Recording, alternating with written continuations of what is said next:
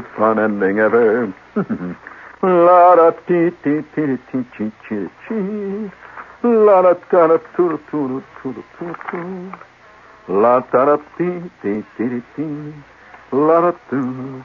Yes, uh, speaking of mysteries, we have a uh, a uh, titillating announcement to make here. How long has it been since you've been titillated?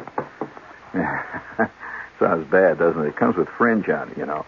But uh, we uh, have a titillating announcement here to make, and uh, it is, forsooth and to wit, the following: that uh, very shortly, in fact, next Monday, we will announce the winner in our uh, our head crushing uh, equation contest. You remember a couple of well, it's almost been a month or so. It's been more than a month, hasn't it? Something like that, way back. We uh, we requested gigantic blockbuster equations in which the only the only requirement has to be one that they're workable. They really are real equations, you know, algebra type equations. And two, c has to equal three and the total equation comes out in equals zero. And uh, we have a winner. It was submitted by a guy who's going to probably surprised he was a winner. Because the way he approached that equation, I suspect he's never won anything in his life. you can tell a lot about that. You know, it's like a Rorschach test. But uh, it'll be next Monday. We will uh, declare the winner. And uh, then, of course, the uh, all the excitement will be over. Ah, sweet mystery of life, unending ever. I'll tell you, you know, I'm I'm beginning to believe that there is, if you don't mind, if I get a little philosophical here on a Friday night. Hey, you know, speaking of Friday night, you realize that this is the, this this is for for a, a gigantic proportion of the sporting public. This is a very very significant night the night before the Indy. And uh, you don't mind if I uh, indulge myself and do a thing about the Indianapolis race. Most, I, I noticed most people in the East couldn't care less. Indianapolis race means nothing. Uh, they, uh, they, they don't, and yet, yet uh, around the world, uh, there are only two or three sporting events. I'm talking about on a worldwide basis. Elicits more press more worldwide interest than the Indianapolis Speedway 500 mile classic. And uh, it is one of the truly legendary sporting events that uh, takes place in America. It it has to be compared. If you're going to if you're going to compare Indy with anything else, forget racing. We're not even talking about racing particularly. The only thing that you could really compare Indy with would be, say, uh, the Grand National, which is a famous uh, Derby, the Derby, you know, the Derby. Uh, you could compare. I'm talking about on a worldwide basis. Uh, what else? Let's see. That would be almost it. Uh, that, that elicits worldwide interest. The only possible exception would be uh, when when they have the the great yacht races that elicits. This gets worldwide attention. You know, the, when the the Lipton Cup or the America Cup is being is being contested for. I don't know why I called it the Lipton. Lipton. Lipton is the guy that tried. You know who Lip? You know who he's? He's one of the great tragic, non-successful characters in all the history of sport. Did you ever hear of, of his uh, his fantastic, uh, endless, non-successful quest? You know who Lipton was, don't you? Well, you've heard of Lipton tea, haven't you? Well, it, just take a look at the tea box, and there you'll see him right there on the side and he's wearing this little funny cap. It's a Sir Thomas Lipton, right? well, Sir Thomas Lipton uh, spent uh, endless years trying to win the America Cup, and he he turned out a succession of uh, of yachts that came over here to fight for this this trophy. Never won it. Never won it. Never even came close, which is really tragic. And uh, he was such a cuckoo for yachts that when he, you know, had his picture put on the Lipton tea thing, that's very important. Uh, not every guy gets his picture put on uh, put on the brand name of something. He had he had this uh, funny little hat, which is his yachting cap. That's, that's what he really was interested in. He didn't have a tea picker's cap. He had a yachter, a cap of a yachter. And and I think that that probably is about the only sporting event that uh, gets any worldwide attention. Now, for those of you who have never been to it, uh, anything you've ever seen in the movies or anything you've ever seen in newsreels or on TV, any uh, any films of uh, this race, can't conceivably come close to the curious ambience and the feeling that is around the race right now, this minute, tonight. Uh, and in fact, uh, they're going to begin tomorrow at 12. That's when the when the race begins. You know what the great worry is right now around. Uh, I just checked with uh, with the official types in our sporting department here, and they're sitting back there rattling the bones, you know, and yelling and playing. But yeah, all sporting departments are alike. And uh, you notice I say I don't say sports department; it's a sporting department we have here. Uh, they're sitting back there, you know, playing blackjack and, and making sneaky phone calls. And, oh yeah, they're always on the phone. But uh, they are always. Every place I've ever worked, always on the phone. There's always some guy named Doug who's sitting back there on the phone, holding the holding the phone so that you can't hear who he's talking to. That's always the way it is.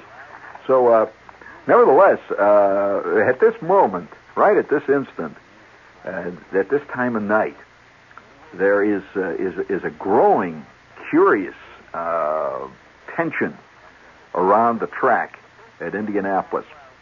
Now, for those of you who've never been there, the, the, one of the main differences, of course, between this race and any other race is uh, the fantastic machines that take part in it.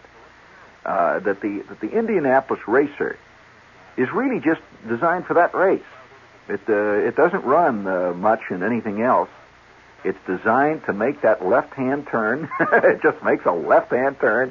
It's designed like some lethal piece of machinery for one specific purpose and only one. Now, you go to any of the other major races around the world, you take the Formula One cars, the great cars that run at, at Le Mans and Monaco and so on. These cars are, are a very different breed of cat. You couldn't take any of those cars and put it in Indianapolis and have it last more than a couple of hundred miles. These these cars these cars are something else.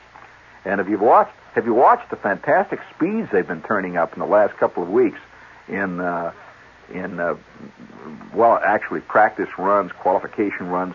Now, when you hear of a car that turns a, uh, a practice run at 195 or 191, do you have any idea what kind of speeds he's reaching on the straight? You've got to realize he makes four turns in that race. You know that the the actual Indianapolis Speedway track is uh, let's see, it's a two and a half miles roughly, two and a quarter, two and a half miles. That's the total run from uh, start line all the way around to start line. It's a it's a two and a half mile oval, and it's really not an oval yet. It's it's almost like a big. If you were to look down on the, on a rectangle like a box, and the corners are rounded off. It's got four big corners. Now the part that's inside is naturally called the infield, and uh, this is where where uh, all the all the action, much of the action occurs. It has a great grandstand that runs along one straight and in the middle of that grandstand, of course, is this huge tower that sticks up, which is the scoring tower. Have you seen pictures of that thing? It, it stands up in the air like a like an enormous, uh, just a just a straight tower. Sticks up, and it's got all these numbers all over it. And each car has got a number naturally, from one to thirty-three. And uh, the, well, actually, the cars have all different numbers, but the one that has the number one, any car that runs number one, is the car that won the race the year before. So the number one car will be out there. And that's all the other numbers are various numbers that have to do with the guy's personal number and the number he, the, the way uh, he wound up in the national ratings a year before and all that. So these numbers are not just arbitrary, see. So you'll see these numbers flashing up and down on the boards, and this board stands high, and you can tell right at the top you'll see whatever car is leading, and that number stands right up at the top. So at a glance you can tell the rotation of all the various cars, well, how they're doing in the race. And so naturally, uh, the, the pole car, uh, you know what the pole car is. For those of you who don't know what the designations of these cars are, the pole car is the car that uh, qualified with the fastest qualifying speed during the qualification runs on, on a certain specific set of days, not just overall, certain specific days. Now that he is sitting on the pole, which means that he's on the number one row next to the infield. He's right on the pole. There he is. See, and that's a that's a that's a tough place to to uh, to beat. And when when that guy starts out, of course, he he takes the first lap almost invariably. And you know what lap money is? You aware what lap money is? Well, lap money is the amount of money that a, a driver makes uh, on the number of laps he leads the race. So a guy can lead the race for say a hundred laps and still not win. Something could happen. He could uh, wreck his differential or his transmission goes out, and that's the end of it. Maybe he just loses. Somebody somebody finally gets him on one of the turns, and he winds up in fourth or fifth. Now he gets, uh, I think it's two hundred dollars every lap that he's leading the race. His car earns that much in lap money. And so, right from the very shot out of the gun, you know, when the when the first roar of the engines go, roar, they roar down that straight. That guy is already go, they go around once. He's already earned two hundred bucks right from the start, and that uh, that's nothing, of course, compared to what it costs to run a car in these races. Do You know what it costs to run a car? What they what they what they feel today that it costs just to put a car in that race, to, to get the driver to run the thing, and to to uh, prepare it with the mechanics and all that. It costs just under today, and I'm talking about a car that's just a conventional uh, contestant in the race, not anything special. Around two hundred thousand dollars, just a little bit less than that now. around a hundred, so hundred ninety-five thousand. I figured that that if you really want to, you know, play it really chinchy, you know, get get a tenth-rate driver and go down at the Shell station and get some mechanic to put the thing on the track for you. Uh, you know, you may be able to squeak by at a hundred and a half, which is a hundred. Of course, you've got no chance with a car like that. But uh, you'd at least always tell your friends that you had a car in Indy. See, even if it only went the first quarter lap, you know. and went, went through the Carvel ice cream stand, and that was the end of it. But uh, nevertheless, this this is a this is a fantastic uh, event. You see, and all over the world, these drivers come just to watch.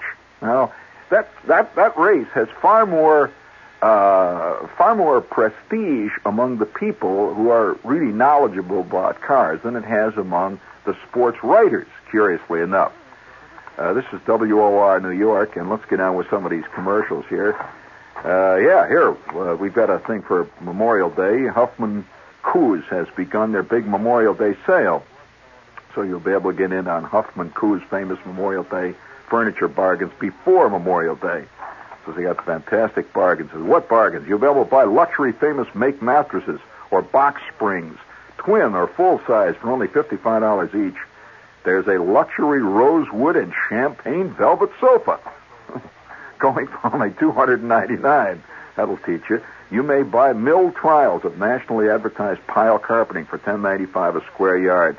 And Huffman Koos is having a gigantic Memorial Day sale. It's being held at every one of Huffman Koos' 13 fine furniture stores in New Jersey and in Nanuet, New York. Is that Nanuet or Nanuet? Nanuet? Don't know it.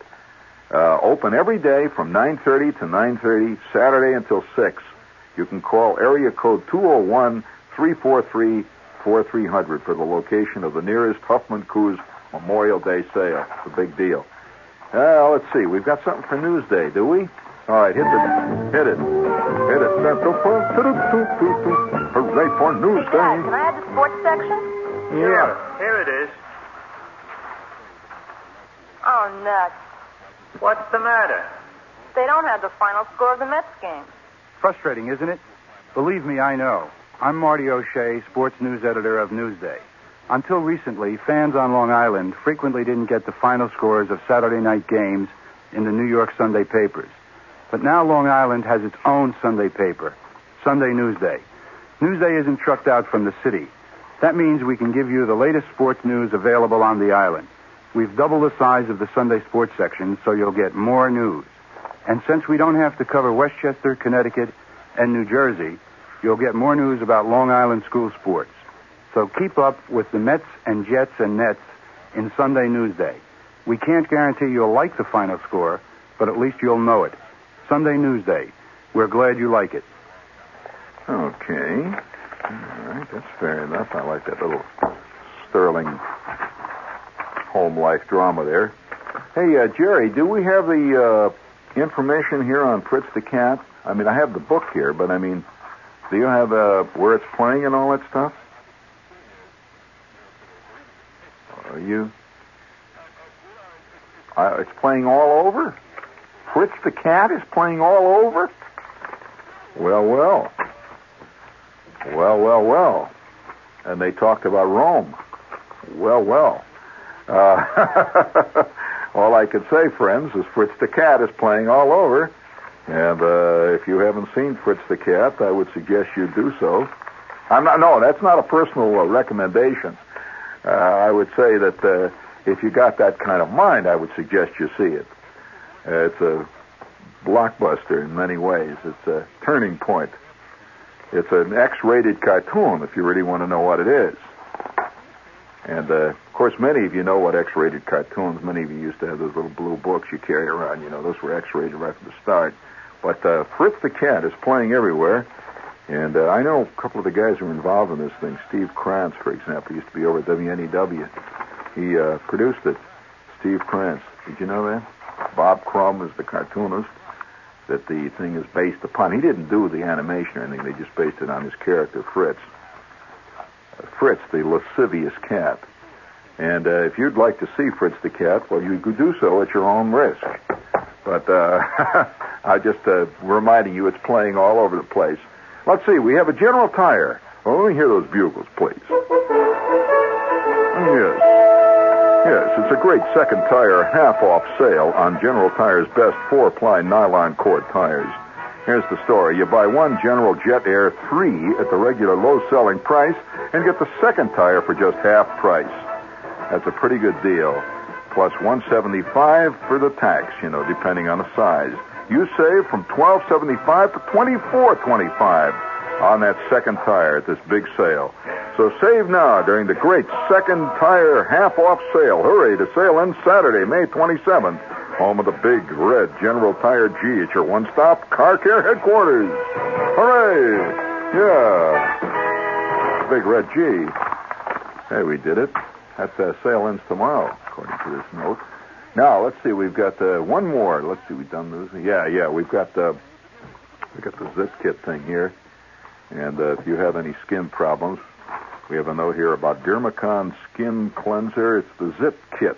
The kit that contains three different types of skin medications. One, they have uh, the Dermacon Skin Cleanser, which cleans your skin.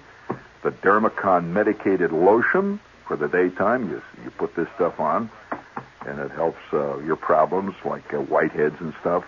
And Dermacon Medicated Cream for nighttime. It heals and soothes while you sleep. Sounds like fun. And uh, you can get this Dermacon kit. Uh, it's called the Dermacon Zip Kit. Give it a 30-day trial, and uh, you'll see the difference. So you can buy Dermacon Zip Kit at Genovese, Wayland, Mac, Drug Guild, and other leading pharmacies. That's Dermacon Zip Kit. All right. Hooray. There, we've got all the commercials done.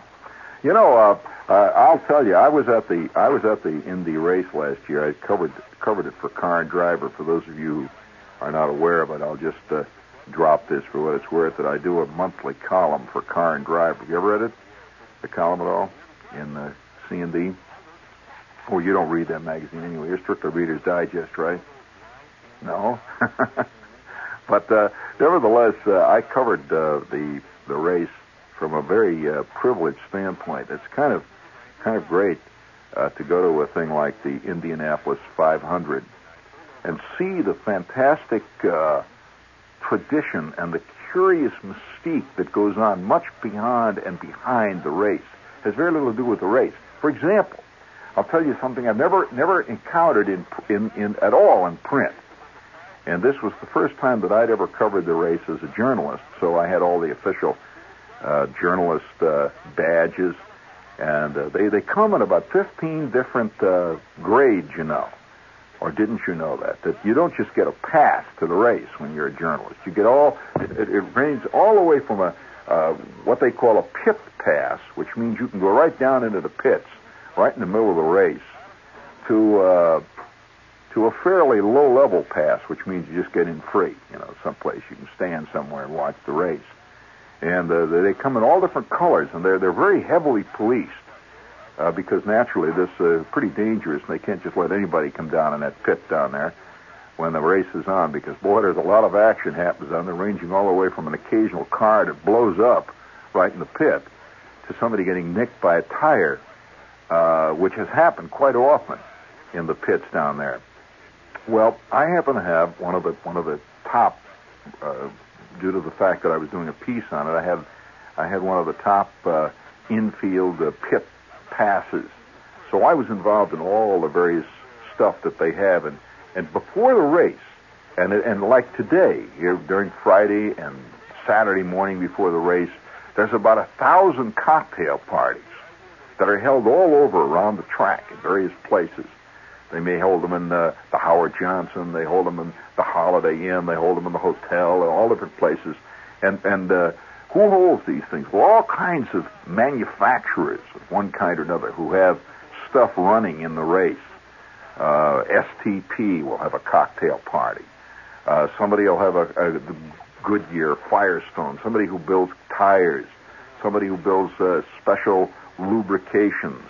Yeah, Shell have one, have a cocktail party. And of course, you, you go to all these various things, and they have all kinds of uh, elegant things that are going on. They give you little souvenirs, all kinds of stuff. But the thing is that that uh, that all the world's press is there this is something you probably are not too aware of because TV never talks about this. TV's only on TV. Uh, but the world's press is there. I mean, from very elegant automotive magazines that are that are done in, in places like Perth, Australia, Bombay, and the places like you know, London. Of course, uh, England is a great racing country, so there's all kinds of English writers that always show up, very elegant. Uh, correspondence and their tweed suits and, and they always have their birds with them, you know. And it's oh yeah, it's all, and the champagne flows like water, and uh, they, all these various writers they all know each other. It's a it's a very closed circuit. The the uh, circuit of the of the journalist celebrity in the racing world has a very special quality to it. And the Stirling Moss is always on hand, and, and all the various uh, uh, celebrities that are connected with the racing world all show up about three or four days before the Indianapolis race, and they begin to see each other, and they they sit by the pool in the motel, and they all know each other, and uh, they're calling each other back and forth, and they, they've been to you know races. All of them have been to Monaco. They've been to to uh, uh, Le Mans, and and it's all like a like a big family. And the drivers are kind of outside of it. This would surprise you, you know. Most people, the drivers come and go, but the press remains. That's very important to remember. Just like uh, the sporting world everywhere, you know. Pitchers come and go, but Larry Merchant remains. Uh, isn't that the truth? You know, third baseman rise and third baseman fall, but who remains? Lindsey Nelson. And so uh, that, that's the, the, the, real the real world of the race is is all these the, the, the journalists who are always uh, writing the critique of the race and they're writing the the brilliant article on Mario Andretti and the, around the outskirts this this is something that's kind of interesting you see that the ex drivers all kinds of ex drivers guys that have uh, you know they had their big day uh, you know, 15, 20 years ago, 10 years ago maybe, and now they're they're in other businesses. They're working for public relations for somebody, or they're working at an insurance company, and they all drift in, and all these these ex-drivers sit around, and they all have a curious kind of uh, sadness around the eyes. Strange thing, because they're no longer part of it. Uh, they're kind of left out. Uh, it's like uh, uh, half of the journalists even they're so hip and with it they don't even know who these guys are you know it's all it's a kind of put down of the ex driver and uh, there are three types of drivers really basically now that are riding in this race and you'll see them tomorrow so if you if you read the if you read the uh, you know the rundown of the race the drivers uh, you'll you'll know that there are three general types of drivers the first type of driver is the professional race driver. This is a guy that that uh, started in uh, some little town in North Carolina, someplace, uh, driving motorcycles when he was 15 during his days in school. He worked his way slowly up through the county fair circuits and the dirt tracks, and finally he was driving the big, the big stocks, you know, and and uh, finally, at long last, now he's driving at Indianapolis. This is the professional. This is the hard-bitten type who uh, who's out there. He's and he, he usually he usually has uh, vaguely uh, bad English. You know, you say, "Hey, give me one of them, uh, give me one of them uh, round things you're eating over. What are the things you're eating over there?" You know, he's he's a good old boy type. But these these are the hard-eyed professionals who drive and uh, drive to win. they're they're not involved in any of the the uh, uh, very few of them are involved in the social life that go, goes on around it. The second type of driver is the, you might say, the international celebrity type. This is a, a development in Indianapolis in the past 15 years or so. This is when uh, guys like Jim Clark suddenly showed up and Graham Hill. Uh, the elegant drivers of the European circuits began to make it on uh, on the Indy tracks. Uh, they they'd come over here, and uh, that is another very definite different uh, world. I mean, you're, you're not going to find a Graham Hill having much in common with Cale Yarborough, except they both are men who drive with a heavy foot and fast machines. See, they they have that in common, that they're both in a very dangerous, lethal sport, and, and yet the the the, the worlds of, of apart. Uh, you'll see Graham Hill like last the time I was at the race last year. Graham Hill had been injured in a in a race uh, in Europe, and he was not uh, taking part in the Indy. You know, he won it one year, Indianapolis. So Graham Hill, he, he's elegant. He, he looks exactly the way you think a, uh, a, a British racing car driver should look. He's got this chiseled profile, and he wears this ascot. And he's he's got the elegant club blazer with the with a great uh, with a great escutcheon, a tremendous uh, coat of arms on his on his blazer of some obscure racing club in Manchester or, or Sussex. you know, he really does. He wears the elegant slacks, the gray flannels, and uh, he was sitting on a on a pile of tires during the race. It was very interesting to watch him down in the pit area. He was just sitting on a on a pile of tires in somebody's pit. He wasn't involved. He wasn't wasn't working with anybody's car. He was just sitting there, dressed absolutely with with complete uh, English. Uh, the the the, the way the English can do it, you know, the English are, are much. How can I say it there? to them, being dressed is is a way of life, and uh, it's uh, here he was. He was elegantly turned out. He was wearing this dark blue blazer and his his uh, his heavy his hair is all uh, kind of being blown by the wind. He looked like he was on the bow of some destroyer in the North Atlantic on the Murmansk run, you know that kind of thing. He had this this gold pencil mustache, and his eyes were kind of uh, wrinkled around the edges, you know, from from squinting into the exhausts of too many cars on the circuits, and he just had that look, you know.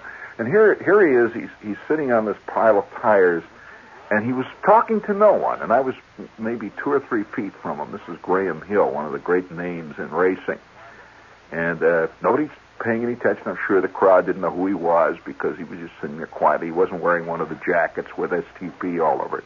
And he's just watching the cars go by. And he'd sit there, and he, he never took his never took his his eyes off the track, not once during the entire three-hour race. He's just sitting there watching, and he'd see them come around that corner, and he's watching very carefully. It's in, and then car would go whistling by, and he'd watch it as it goes by. What he was thinking I have no idea.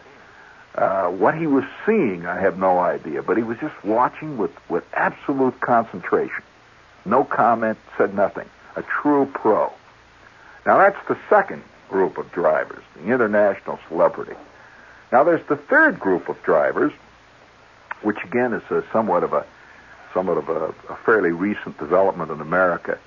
It's the uh, uh, it's well, it's the it's the gentleman scion of the rich family driver who has uh, you know he's uh, he's his old man made a pot of dough in something see which the son has nothing to do with and he's become like uh, as a matter of fact I, uh, there's an old there's an old comment in England where they have long experience with the aristocracy. And they, they say that aristocracy is never the first generation. I mean, the guy that was out there making the dough and winning the title for the family, he was a tough son of a gun who spent his time hitting the Saracens on the head with clubs, you know. It was only, and he finally made the family title and the crest and the coat of arms, and he, uh, he got the dough together, and it was his son that became the snob. His son had done nothing, see. And so we have that type now beginning to evolve. Uh, Dan Gurney is a classic example of that. Uh, Peter Revson is probably the most famous example of that type of driver. And Gurney is the is the uh, is the gentleman daredevil uh, scion of the rich family. You know who Revson is, don't you? Or don't don't many of you know who Revson is? Well, that's Revlon. Uh, he's uh, he's done very well. He, that is, his father did very well, and he's he's uh, he's been able to indulge his sport of international driving, which is a very expensive sport. And so uh, that's really the basic three groups. Now there is one other group of driver. This is the fourth group. Uh, that's uh, kind of an interesting group. And the the fourth group of driver is the guy who uh, really, in a sense, uh, came up through sport cars and began to develop a reputation in sport cars. Then switched to such things as uh, as uh, the big the, the big stocks at Darlington and uh, wound up running in the big races. Penske is an example of that. Another one is uh, is uh, well Yarborough that I mentioned. He's uh, you know he's all, running in the big 500s down at uh, Daytona. And that now here he is. He's racing in in uh, in Indy. For a long time, you know, these drivers had great disdain. Uh, the Indianapolis drivers had great disdain for the guys that drove stocks. Or did you know that?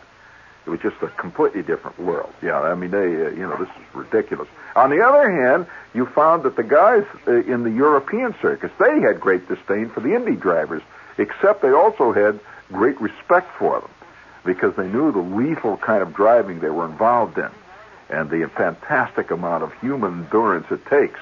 Now, right now, at this minute, now let's let's uh, pull it up to this second. Uh, right now, the great. I hope this isn't boring you.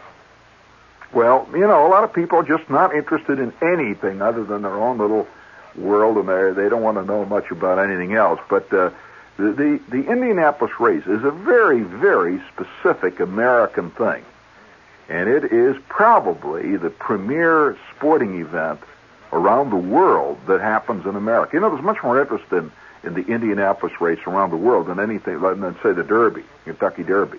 I hate to dis- disabuse you there, but the Kentucky Derby is an American thing. And not many people are interested in the Kentucky Derby in, say, places like Perth, Australia, uh, if they've ever even heard of it. But they do know about Indy.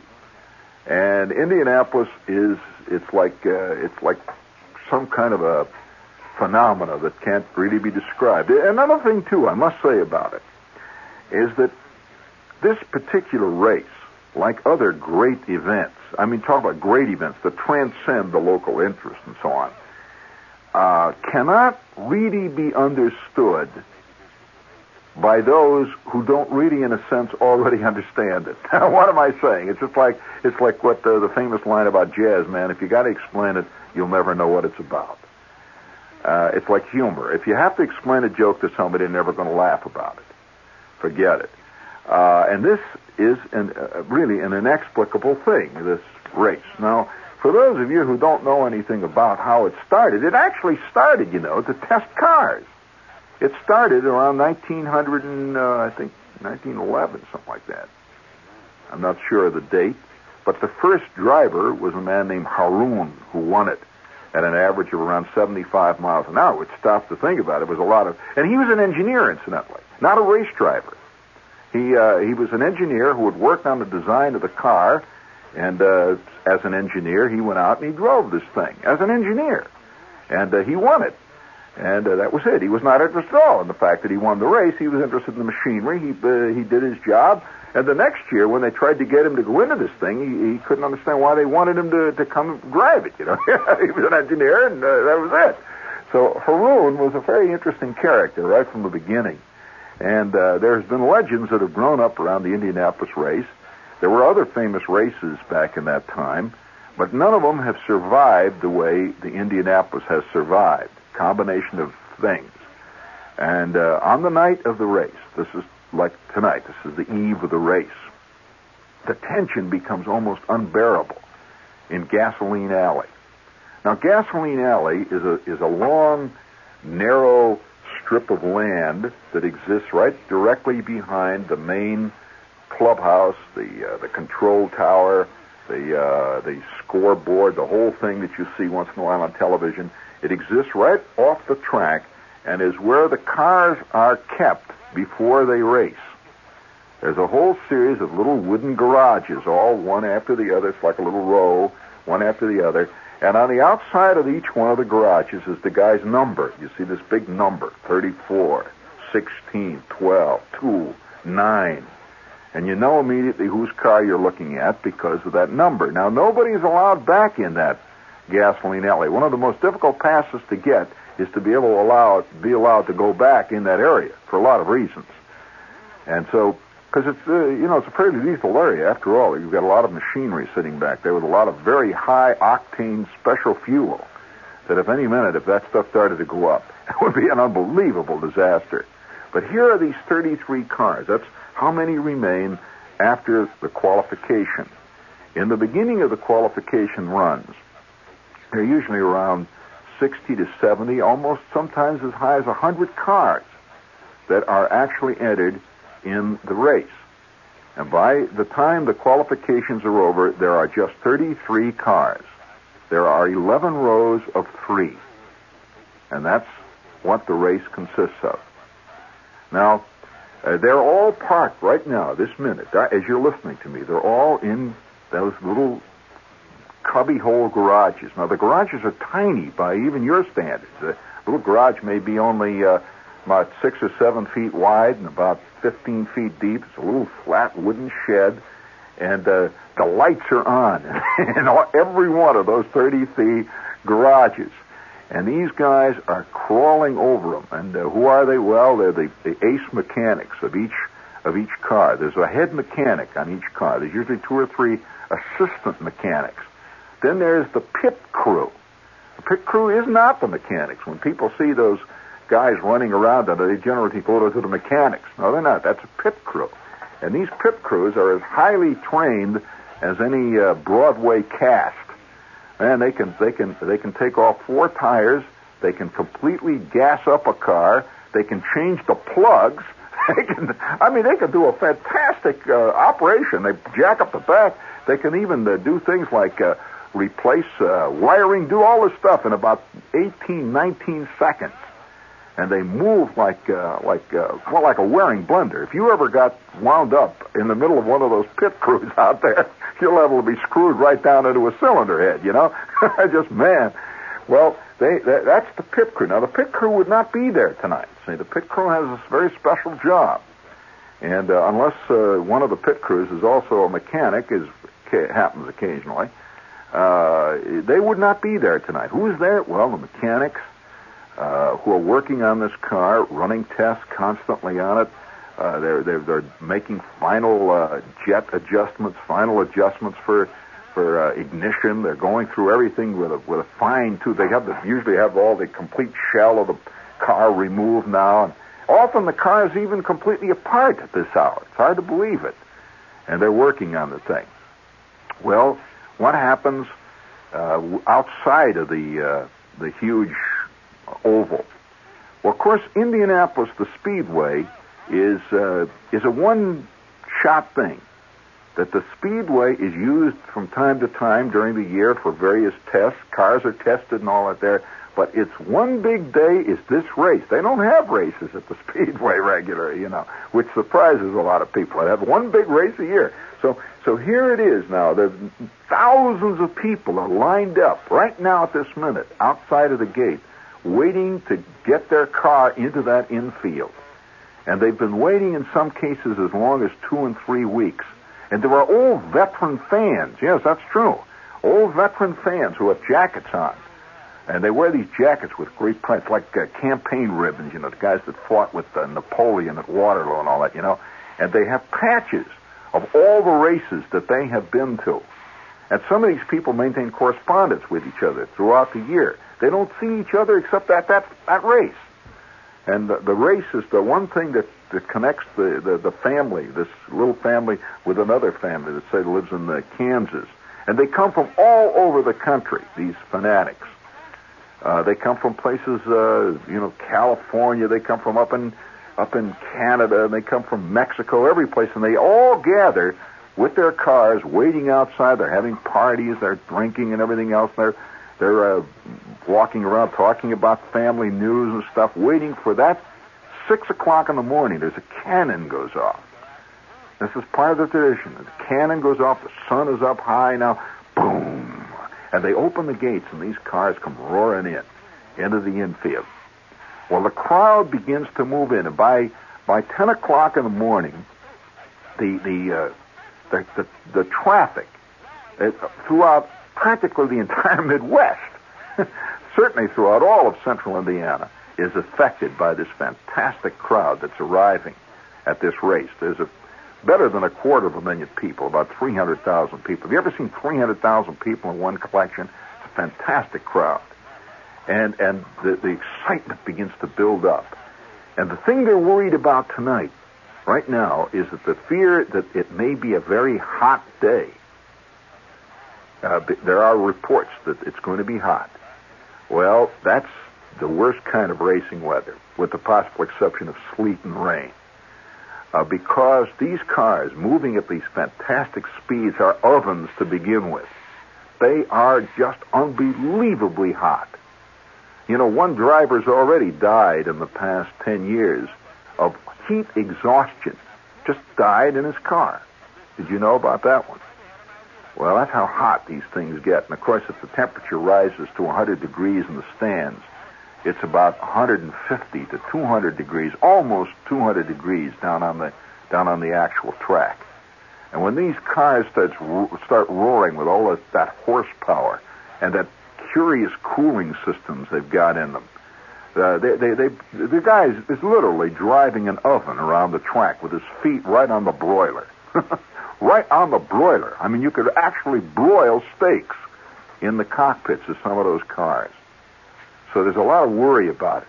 And all, and right now, uh, there's there's parties going on all over Indianapolis. The elegant press has arrived, and uh, they're all talking about what happened last year at Monaco and what's going to happen next year at Le Mans and they're serving. This is this is a tradition that I never heard of until I became part of that press world. You know that they come into the press room, and and uh, just after the race starts, they serve a special a special Indianapolis cheese dip that has been served at the racetrack apparently since the beginning of the actual race. And they bring this dip in there. It's a, it's not really a dip. It's made out of cream cheese, a curious stuff with uh, with fruit net in it, and people dip it up with crackers, and it's a very very traditional thing, only to the press. They bring it in with great fanfare, and they serve this. And uh, you see the ex-drivers sort of lurking around the outside, talking about the, their great days when they almost took Wilbur Shaw. And, uh, you know, the, the, the, the time that they spun out on the on the south turn, just when it looked like they were going to overtake Lou Lou Frame, or Fred Frame, or or uh, Tony Bettenhausen, one of the. And by the way, that's another group of drivers that's beginning to be very interesting, and that's the second generation Indy drivers, the Bettenhausens. Uh, there are at least three drivers whose fathers were great Indianapolis drivers, are now driving in tomorrow's race. So uh, the tradition is getting larger and larger, in spite of the fact that in most cases the national press does not pay much attention to that race. Have you noticed that? They don't. Uh, they don't give it nearly the press say that the that the uh, Kentucky Derby gets. Uh, but uh, but worldwide, it's another story. Uh, worldwide, uh, the the interest in those fast cars, the interest in the drivers. Mario Andretti, for example, is kind of an, a, a legend in Italy now uh, you know, the great American driver who won the race a couple of years ago. And the Unsers are strange, taciturn, enigmatic guys that are heroes of their home state. Where are they from? All right, these are hard driving Westerners. They had the look in the eye, Bobby and Al. Of the professional driver. And at 12 noon, the balloons will go up and, ooh, they'll roar off. This is WOR New York. You stay tuned for Lester Smith and the news.